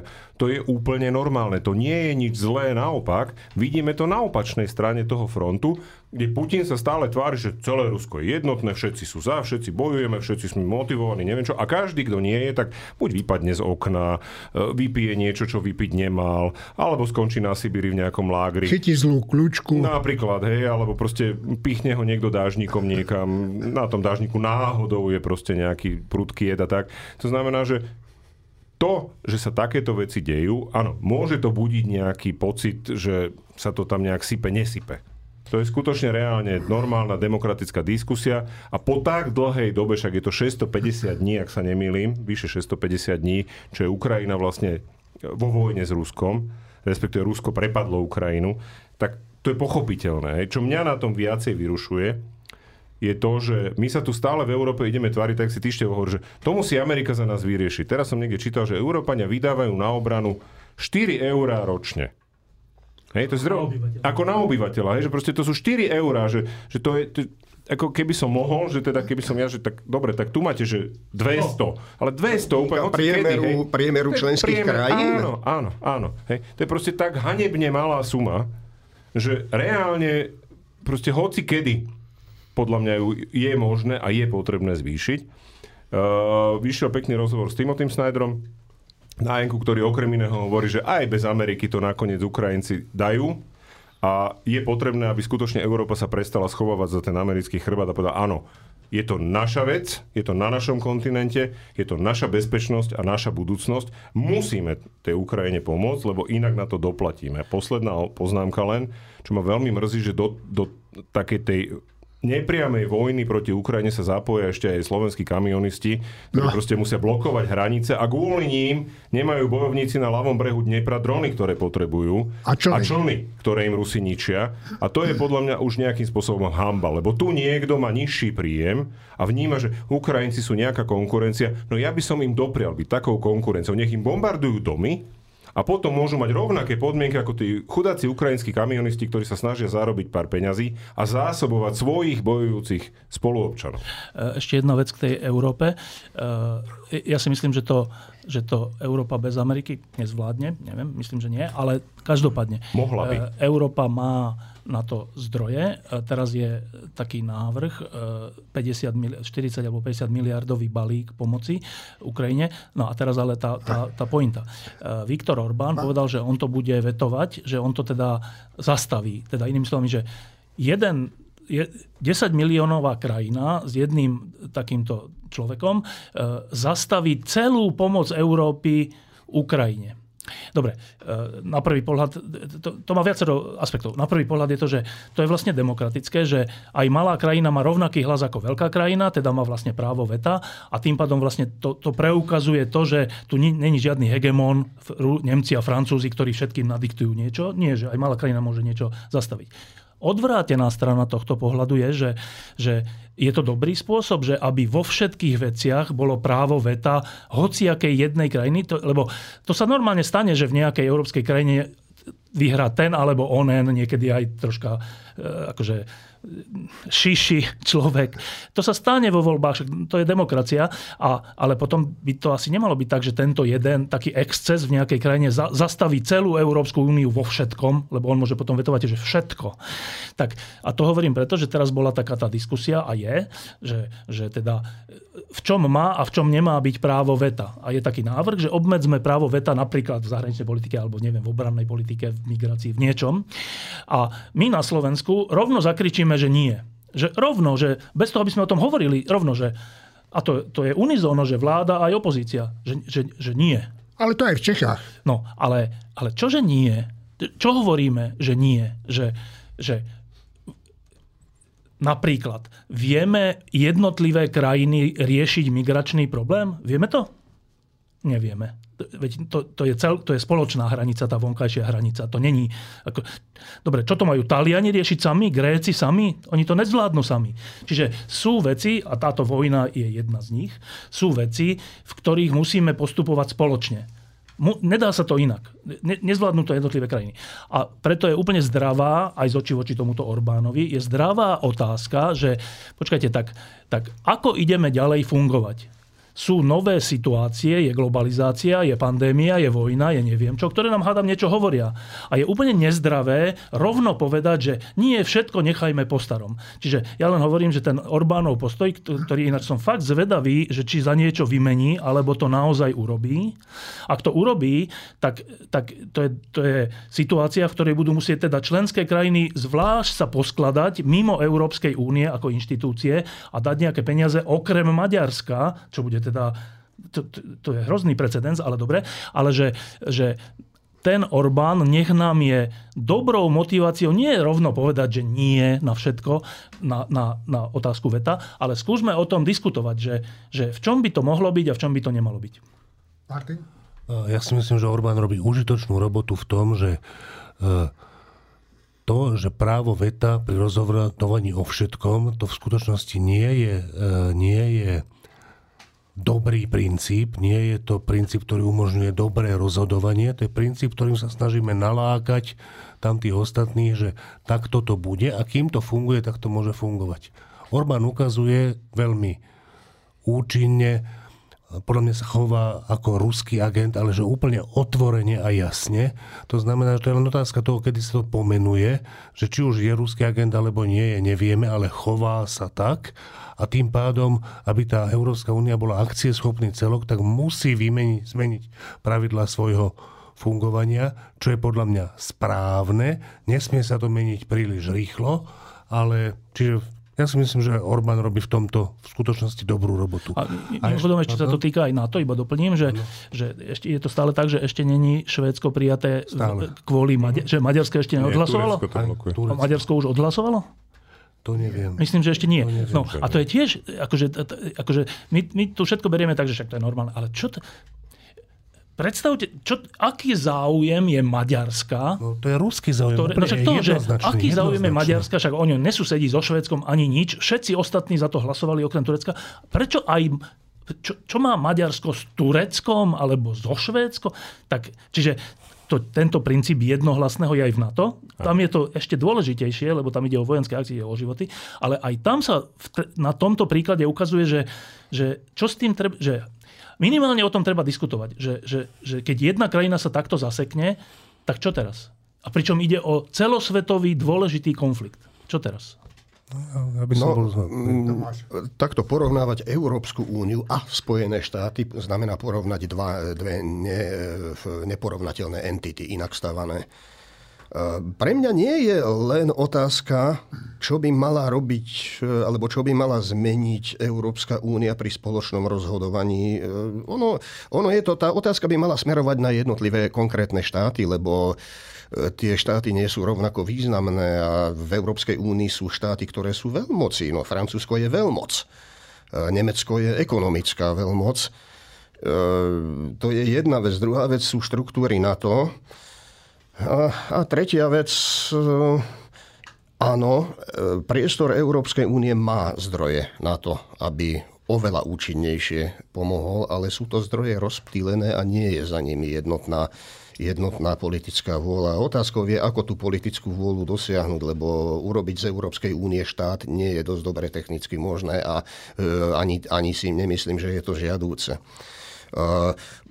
Pravdou je, pokiaľ ide o tú samú, samotnú Ukrajinu a nejaké tie kritické diskusie, vo vedení. Naozaj je to, považujem to za pomerne normálnu záležitosť a pokiaľ ide o tú, o tú druhú svetovú vojnu, tam ani nie je pravda, že by sa to niekde stratilo, to sa rozpatláva ohromne. Veľmi veľa histórie bolo o tom, historických štúdí o tom napísaných. Ja som tu v minulosti viackrát hovoril, že druhá svetová vojna síce nie je dobrý precedent, pokiaľ ide o vyústenie vojnového úsilia a ten celkový výsledok, lebo to je, to je iná situácia, ale Druhá svetová vojna, a čo sa týka západných spojencov, má dobrý precedens a to bola účinnosť, s akou pomohli svojimi ekonomickými a zbraňovými dodávkami e, sovietskému spojencovi. Má to svoje kontroverzné stránky, samozrejme, lebo tá pomoc najlepšie fungovala už vtedy, keď sovietský zväz nebojoval o prežitie, ale o rozšírenie svojho vplyvu. To je druhá vec. A no, chyba je, že Doposiaľ sa tá, sa tá pomoc príliš úzkostlivo, príliš pomaly, príliš lekárnicky dávkovala. To, tá mala byť jednoducho masívna, lebo tam sa obávam, že bez toho toto Ukrajina nedá, pretože hlas pardon, čas pracuje skôr proti Ukrajine, než proti Rusku. Rusko, Rusko má tú absorpčnú schopnosť. Hlas tiež. Hlas, ja som, to, bolo, to, bol, to bol freudovský pre tento. Podvedomie, no. Jedna, jedna poznámka k tomu iba. E, k tej predošlej, že teraz som tak rozmýšľal, že a dobrá, čo sa s tým dá robiť, keď funguje tak Európska únia aj na to, že na princípe jednohlasnosti, tak e, iba tak náhlas uvažujem, že e, keď nejaká členská krajina, hociakej organizácie, ktorá funguje na e, princípe jednohlasnosti, keď nejaká členská krajina postupuje proti zmyslu tej organizácie, tak e, čo, že môže vetovať činnosť tej organizácie a tým spôsobiť, že tá organizácia stratí zmysel a podľa mňa je jediné riešenie, že takú krajinu treba vylúčiť. To nebol tak, pôvodný presne. zmysel Európskej únie. Nie, ale nejde o to. Ale teraz to myslím je, to je ako principiálne, že, že ak človek ako Orbán robí veci proti zmyslu Európskej únie a proti zmyslu NATO, tak potom není asi správny fatálny, fatálny postoj, že fatalistický, že no ale také sú stanovy, tak vlastne nič. No tak potom si treba premyslieť, že počkajte, a to je príspevkom našej organizácie, alebo je to rozrušovaním našej organizácie? A ak je to rozrušovaním, no tak potom s takým členom sa asi treba rozlúčiť. Dobre, ja by som ešte zase niečo optimistické, tento raz naozaj bez srandy, že e, to, čo sa deje na tej Ukrajine, tie náznaky rozporov, nesúhlasov alebo čo, je v skutočnosti evidentne dôsledkom toho, jak sa im nedarilo v tej protiofenzíve. To znamená, o tej protiofenzíve sa dlho hovorilo, dlho sa pripravovalo, dlho sa vyzbrojovali, dlho sa cvičili, dlho protiútočili. Výsledky sú nie nulové, ale nie ďaleko od nulových. V súvislosti s tým tam vzniká blbá nálada. V Amerike sa deje to, čo sa deje. Čakajú nás voľby, Európa je taká, ako je, ale treba si uvedomiť, že keď už nikto nezabere, že aj v tej Ukrajine sa to kazí, aj v tej Amerike je to čudné, aj v tej Európe. Ešte vždy je tu ďalšia veľmoc, ktorá môže zabrať a pravidelne zaberie, a to je Rusko. Rusko, ktoré sa ktoré si overilo, že sa vie brániť, že vie veľmi účinne vybudovať obranné línie, zamínovať ich, vybudovať opevnenia a potom ich niekoľko mesiacov eh, brániť nie 100%, ale s vysokou účinnosťou, tak oni uverili, že tak asi vieme aj útočiť. Keď už, keď už toľko mesiacov, keď už 4 mesiace sa bránime, tak asi vieme aj útočiť. Výsledkom je, že začnú útočiť vtedy, keď je najväčšie blato, a útočia tak, že strácajú tisíc vojakov denne. Zdá sa a opakovane. A proti tomu sa povie, že ale to nič nevadí, že Rusi majú toľko ľudí, že oni môžu strácať tisíc vojakov denne. Furt, furt, furt. A toto je pravda až do dňa, kedy to už pravda nie je. To sa stalo v Afganistane pri rádovo menších stratách, pri stratách tisíckach životov, teraz sú to stá tisíce. Ja netvrdím, že sa to určite stane, ale keď sa to jedného dňa stane, tak dovtedy bude veľa dní, kedy sa to nestane. A to neznamená, že sa to nestane nikdy. Akože, že jak tie sankcie, napriek tomu, že zatiaľ nevyzerajú, že by tých Rusov zrazili úplne na kolena, tak tí mŕtvi Rusi skôr či neskôr podľa mňa s tým Ruskom niečo urobia. No ale ja k tomu Afganistanu by som celkom s tebou nie, že ja nesúhlasil, ale čítal som taký článok, ktorý hovoril, že Rusi z toho Afganistanu neodišli kvôli prvom rade kvôli tým stratám, ale že to spôsobil vlastne nástup Gorbačova, ktorý prirodzene šípil, že to tam není dobré. A, že... a to je otázka, čo je príčina, čo je následok. Čo, čo je no, príčinou nástupu Gorbačova? No iste, ale... Afganistan do istej miery tiež. No, ale v Afganistane zomrelo neviem koľko, 30 tisíc vojakov len, tak oproti tomu, čo umiera teraz, to je nič, to je zanedbateľné. Dobre, Marina, Marina Tomáš a Juraj. Ono je to niečo medzi tým, podľa mňa, páni, pretože to, že nastúpil Gorbačov, len umožnilo vyjadriť ľuďom tú nespokojnosť, ale oni ju pociťovali tú nespokojnosť. Len za tej predošlej verchušky ju vyjadriť nemohli, nesmeli. To, že Gorbačov prišiel s odmekom a s uvoľnením pomerov, vlastne len uvoľnilo možnosť ľuďom, aby sa vyjadrili. Čiže ja si myslím reálne, že napriek všetkým prieskumom, ktoré sa robia v Rusku, robí ich však aj tá Levada, oni sú údajne očistené od rôznych faktorov a údajne aj tak ukazujú, že ľudia stoja za Putinom pomerne veľkom veľkom šíku. Napriek tomu si myslím, že stačil by najmenší náznak odmeku z hora a ukázalo by sa, aká je tá skutočná nespokojnosť, lebo oni podľa mňa nespokojní sú, len sa boja, to je prvá vec. A ešte druhá vec, ono s tou Ukrajinou je to také, že aj s tou protiofenzívou Napokon si myslím, že Rusom sa veľmi zíde tá ich schopnosť brániť pretože napokon to bude tak, že budú vytlačení na tie pôvodné hranice a napokon sa tam pokojne môžu opevniť a môžu to tam do nemoty z ruskej strany brániť, koľko chcú, pretože jedného dňa aj tak príde čas, keď aj tá obrana bude musieť byť prelomená západom. Ja som len chcel dokončiť, lebo nechcel som vyznieť nadmieru pesimisticky, ale no, musím ešte jedno dodatočné varovanie k tomu povedať. Ono, to, táto vojna sa neodohráva len na boisku priamo. Ona sa odohráva na viacerých úrovniach, odohráva sa aj na úrovni hybridnej, odohráva sa na úrovni medzinárodnej diplomácie, odohráva sa na kadejakých ďalších úrovniach ekonomickej samozrejme tiež.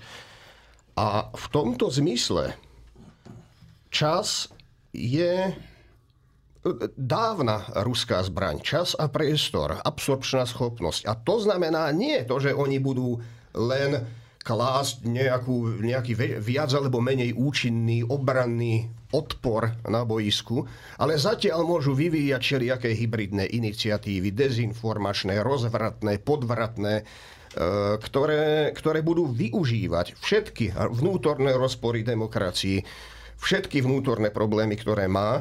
A to už je otázka kramflekov. Nie, nie je otázka, čo Rusi vydržia, ale čo aké silné sú kramfleky demokracie a ich občanov a ich politických reprezentácií. Hovorím to preto, že s tým je treba rátať. Aj to je, dôležitý, to je dôležitá poznámka, lebo skutočne e, čas hrá proti nám, nie, len, nie proti Ukrajincom, ale proti Európe ako takej, a teda aj ďalším spojencom. Ale predsa len možno na záver e, dve také poznámky. Teraz som zachytil správu, že keď sme spomínali ten Kerský most, tak tam už drony útočia na protivzdušnú obranu to býva takým prvým signálom, že sa chystá nejaký útok, lebo prvé, čo treba zlikvidovať, je protivzdušná obrana, aby sa tam teda dostali potom nejaké útočné zbranie dostatočne blízko na dostrel. A druhý moment je, že som zachytil, že jednak e, je nefunkčný nejaký tunel na transsibirskej magistrále a dokonca aj obchádzková trasa bola poškodená. To znamená, že to je zase e, dôležité preto, lebo to môže narušovať zásadným spôsobom dodávky nejakých zbraní z Číny a munície pre Rusko. Z Číny a z, zo Severnej Korei. A zo Severnej Korei. Takže nie sú tie správy úplne tak temné, ako by sa na prvý pohľad mohlo zdať ešte pred novým číslom, asi si sa... Nie, ja som no? chcel ešte Izrael. Aha, Izrael, si... dobre. Tak... Dobre, ešte pred tým Izraelom ešte skúsme dve flešky. Uh, teraz vyšla taká správa, že, že uh, hnutie, ktoré sa predtým volalo Olano, uh, pozýva ľudí pred uh, parlament na neviem, či na dnes, či na kedy, na dnes, na obranu právneho štátu, lebo úrad špeciálne prokuratúry a tak. Tak k tomu jedna vec, že Vážení občania, toto sme si už skúsili, že tento druh odporu a jeho reprezentácie sme si už skúsili a spôsobil návrat. Spôsobil to, že bude rušená teraz generálna, teda špeciálna prokuratúra. Tak e, ja práve, že vyzývam občanov, aby nešli na toto protestné zhromaždenie, lebo budeme opakovať do nekonečna to isté a zase sa budú vracať a tí sa budú vracať a tak. Dobre. Ja len aby som sa uistil, to hnutie, ktoré sa volalo predtým Olano, to je to, čo mal predsedu, ktorý sa predtým volal Matovič? Áno. tak, čiže, čiže to je jedna fleška. A druhá, e, teraz vyšla správa, úplne tiež zaujímavá, že už je vymenený ten, ten šéf úradu na e, úradu čo kontroluje monopoly. Sieťový odvetví. Áno. Ten, Úrad pre reguláciu sieťových odvetví sa to, e, to je ten, ktorý, ktorý oznámil to zvýšenie no, plynu no, no. a na to potom predseda vlády povedal, že ho zaškrtí, keby ho, keby ho stretol. Tak dve poznámky k tomu. Uh, Dobre, že ho nestretol. Asi, asi si všetci pamätáme ešte, dúfam, že ľudia znaky, tí vyšetrovateľia, boli označovaní za zvery a všelijaký fašistová komanda a neviem čo, lebo medzi sebou hovorili, že, že uh, pani Santusovej zapálime auto. Dobre. A tak troška sme všetci tak chápali, že keď sa niekto rozpráva medzi, medzi sebou, tak asi nemyslí to celkom tak, že hovorili sme vtedy, že aj my niekedy povieme, že ja ťa zabijem a nemyslím ti, že ťa zabijem, ale že som nahnevaný. Dobre. Teraz hovorí predseda vlády, vo funkcii predsedu vlády, verejne, že keby ho stretol, tak by ho zaškrtil. Tak Dobre, ja predpokladám, že to nemyslí vážne, v zmysle, no, že... To, to je podľa mňa otázka. Nie, nie, to, ja, nie to, on to nemyslí vážne, je to taký rečový, e, rečový zvrat, ktorý sa používa. Ale potom merajme teda tým istým metrom. Tak potom, ak to on nemyslí vážne, čo ja predpokladám, lebo ak by to myslel vážne, tak je to pokus o vraždu. No tak hádam. Dobre. Tak e, ak to nemyslí vážne, tak potom buďme teda spravodliví a pri, priznajme aj, aj vyšetrovateľom NAKA, že oni tiež sa môžu takto vyjadrovať a nemyslia to vážne. Dobre, to je jedna poznámka. Druhá poznámka k tomu je, že e, do, za šéfa toho úradu expresne rýchlo dali pána Holienčíka. A zase, my tu nemáme pamäť, takže vlastne nevieme, kto je to pán Holienčík, nevieme. Dobre, ale troška vieme.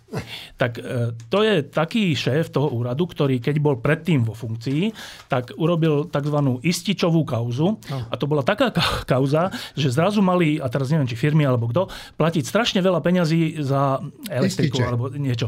A, a dokonca vtedy samotný predseda, predseda vlády Fico e, musel to zrušiť a vlastným telom to, že to nie, to je proste, že nie.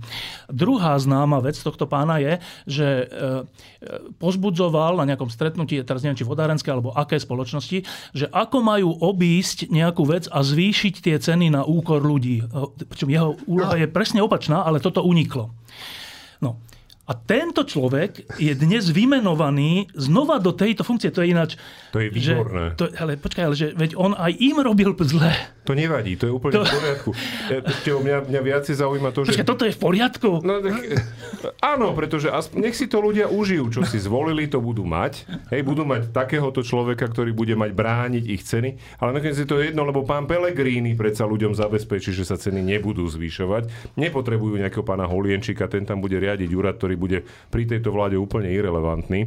Ale čo iné mi napadlo, že keď hovoril Fico, že by toho predošlého predsedu úradu uškrtil, či to myslel obrazne alebo doslovne zistíme, podľa toho, či sa, v návrhu, či sa návrh, v návrhu na zmenu trestných sadzieb objaví aj návrh na zmenu trestnej sadzby za pokus o vraždu na šéfovi úradu pre reguláciu sieťových odvetví. Stačilo byť zaškrtením. zaškrtením. To, však to je ale napríklad, hej, teda ešte veľmi špecifická skutková podstata. Ak áno, tak je jasné, že to nemyslel obrazne a teda bývalý pán predseda úradu by si mal dávať pozor. Dobre, neviem, Tomáš, chceš, nechceš? Dobre, poďme už k tomu Izraelu, už teda už mám toho Fica a Holinčíka ako radosť. Tak eh, cestou ráno, alebo včera večer, to neviem presne kedy, som sa dočítal, že tí odporní Američania nebudú dávať víza tým Židom, ktorí na západnom brehu terorizujú e, palestínčanov, arabských obyvateľov, že im odmietnú dávať víza. No tak to tí hnusní Američania, o ktorých to tu hovoríme všetci, tá všetci mnohí, že sú hnusní, takto nadržajú tým palestínčanom? Alebo ako je to, Števo? Nie, nie. Akože toto je vážna téma a no. tá vážna téma si vyžaduje teda vážne odpovede. Tak e, v Izraeli vládne vláda pána Netanyahua, ktorý má problém podobný ako naša vláda, že e, rieši súdnu reformu, aby on nebol súdený. To, to, je, to, to je, že izraelský predseda vlády. A na to, aby takúto vládu zložil s takýmto cieľom, tak jediných spojencov, ktorý získal, sú miestni extrémisti. To je úplne, že jak, jak naša situácia. No a teraz do tejto situácie, to si predstavte, že teraz by niekto zautočil na Slovensko, tak, tak táto vláda, ktorá je teraz, by musela čeliť spravodlivo nejakému, e, nejakému útoku. Tak e, to je taká situácia, že na jednej strane je úplne vražedné a akože Hamas treba zničiť za to, čo urobil, to je pravda, a v tom musí mať izraelská vláda akákoľvek podporu na druhej strane, ale je, že tá izraelská vláda je zložená tak, že tam majú všelijaké nápady, že čo urobiť s palestíncami, napríklad so západným brehom, alebo s Gazou, alebo s hocičím. A preto musia napríklad tí Američania, musia ich u- umravňovať, že počkajte, toto je necivilizované, toto nie. A musia napríklad tým, ktorí protizákonne niečo tam stavajú na západnom brehu, povedať, že ale v tom prípade my vám nedáme víza. Čiže to nie je, že tento konkrétny krok to nie je, že Amerika je proti Izraelu. Amerika je najväčší izraelský spojenec. Bez Ameriky by Izrael neexistoval a pokiaľ bude Amerika, tak, tak Izrael bude existovať. Tak toto stojí. Čiže Amerika je že úplne na strane Izraela. Ale týmito spôsobmi vrátane týchto víz sa snaží o to, aby tí extrémisti, ktorí sú v každej krajine aj v Izraeli, tam sú zhodou náboženskí extrémisti, tak aby e, neprevalcovali ten spôsob, ktorým sa vysporadovajú s Hamasom. Marina?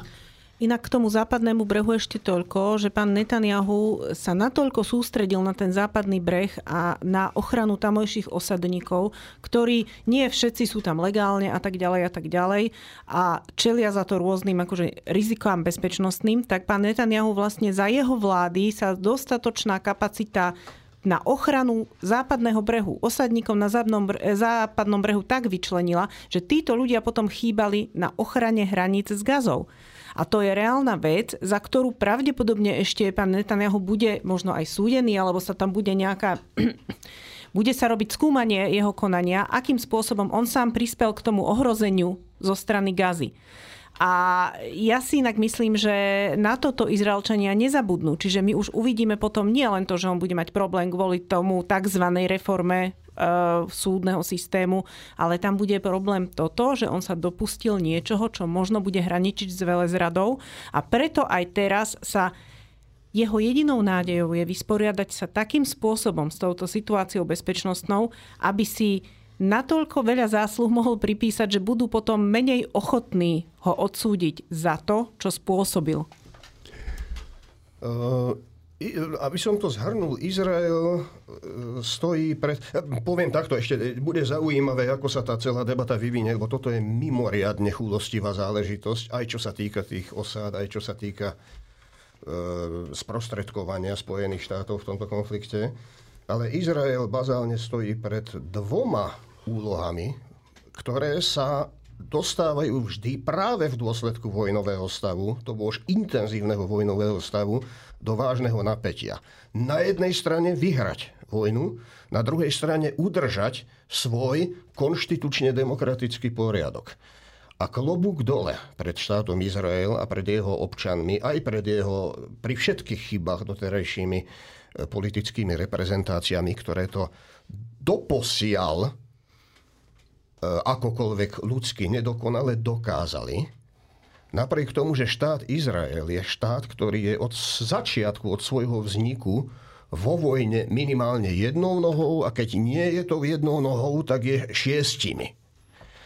A z- zatiaľ štát Izrael dokázal to, čo nedokázal žiaden iný štát na svete. Dobre, tak Štefan, poďme, Štefan a Marina, poďme k e, najnovšiemu číslu. Tak e, asi najprv povedzme o druhej polovici. Ja som e, sa narodil a celé detstvo som prežil v Petržalke. Tak Marina, je niečo v druhej polovici, čo sa týka môjho rodiska? Áno, je to miesto ináč, ktoré vo mne nevzbudzovalo nikdy nejaké príjemné asociácie. Stará ke... Petržalka bola úplne krásna. To verím. A tu som žiaľ nikdy nenavštívila, keď bola taká, aká bola. Ja, pre mňa Petržalka, že to je tá betónová džungľa. No. A práve, že my budeme mať v druhej polovici ďalšieho čísla taký úplne rozsiahly krásny materiál o tom, že ako sa tá Petržalka zmenila, čo všetko znamenala, čo znamená dnes, že to vôbec nie je taká betónová džungľa. Mne o tom ináč prvý raz povedal kolega Jaslovský. A Jaslo hovoril, ale to není betónová džungla, ja tam bývam, aha, že pár metrov tuto od ramena Dunaja, my tu máme zeleň, my tu máme jazierka a ja pozerám, že prosím, tak toto všetko tam bude a bude tam o gastronómii v Petržalke, bude tam o kultúre v Petržalke, o ľuďoch Petržalky. Budú tam úplne unikátne fotografie, ktoré ste určite ešte nevideli z vývoja Petržalky a vôbec nie sú všetky čierno-biele, práve naopak sú farebné a pekné, hoci zvláštnym spôsobom evokujú rôzne nie príjemné aspekty geta, ale tí ľudia, ktorí sú na nich zobrazení, to by ste neverili, fakt, pozrite si to. Takže toto bude úžasný materiál v druhej polovici čísla. A potom tam máme fenomén Henry Kissinger. Písal Tomáš. Na miesto svojej eseje napísal o Henrym Kissingerovi a napísal vynikajúco. A čo tam máme ešte ďalej? E, v druhej polovici už v podstate len históriu, vedu, a knižnicu.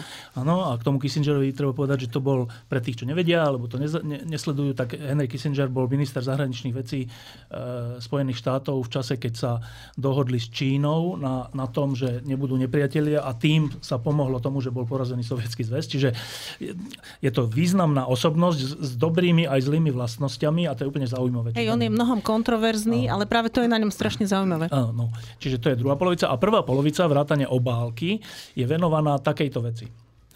Eh, však sme tu dnes veľa hovorili, že teda právny štát, unesený štát, mafiánsky štát. Tak zase, ak si ak máme troška pamäte, tak prvý vysoko postavený eh, človek na Slovensku, ktorý hovoril, že Slovensko je nejaké zlé a že vlastne je to mafiánsky štát, bol bývalý prezident Andrej Kiska.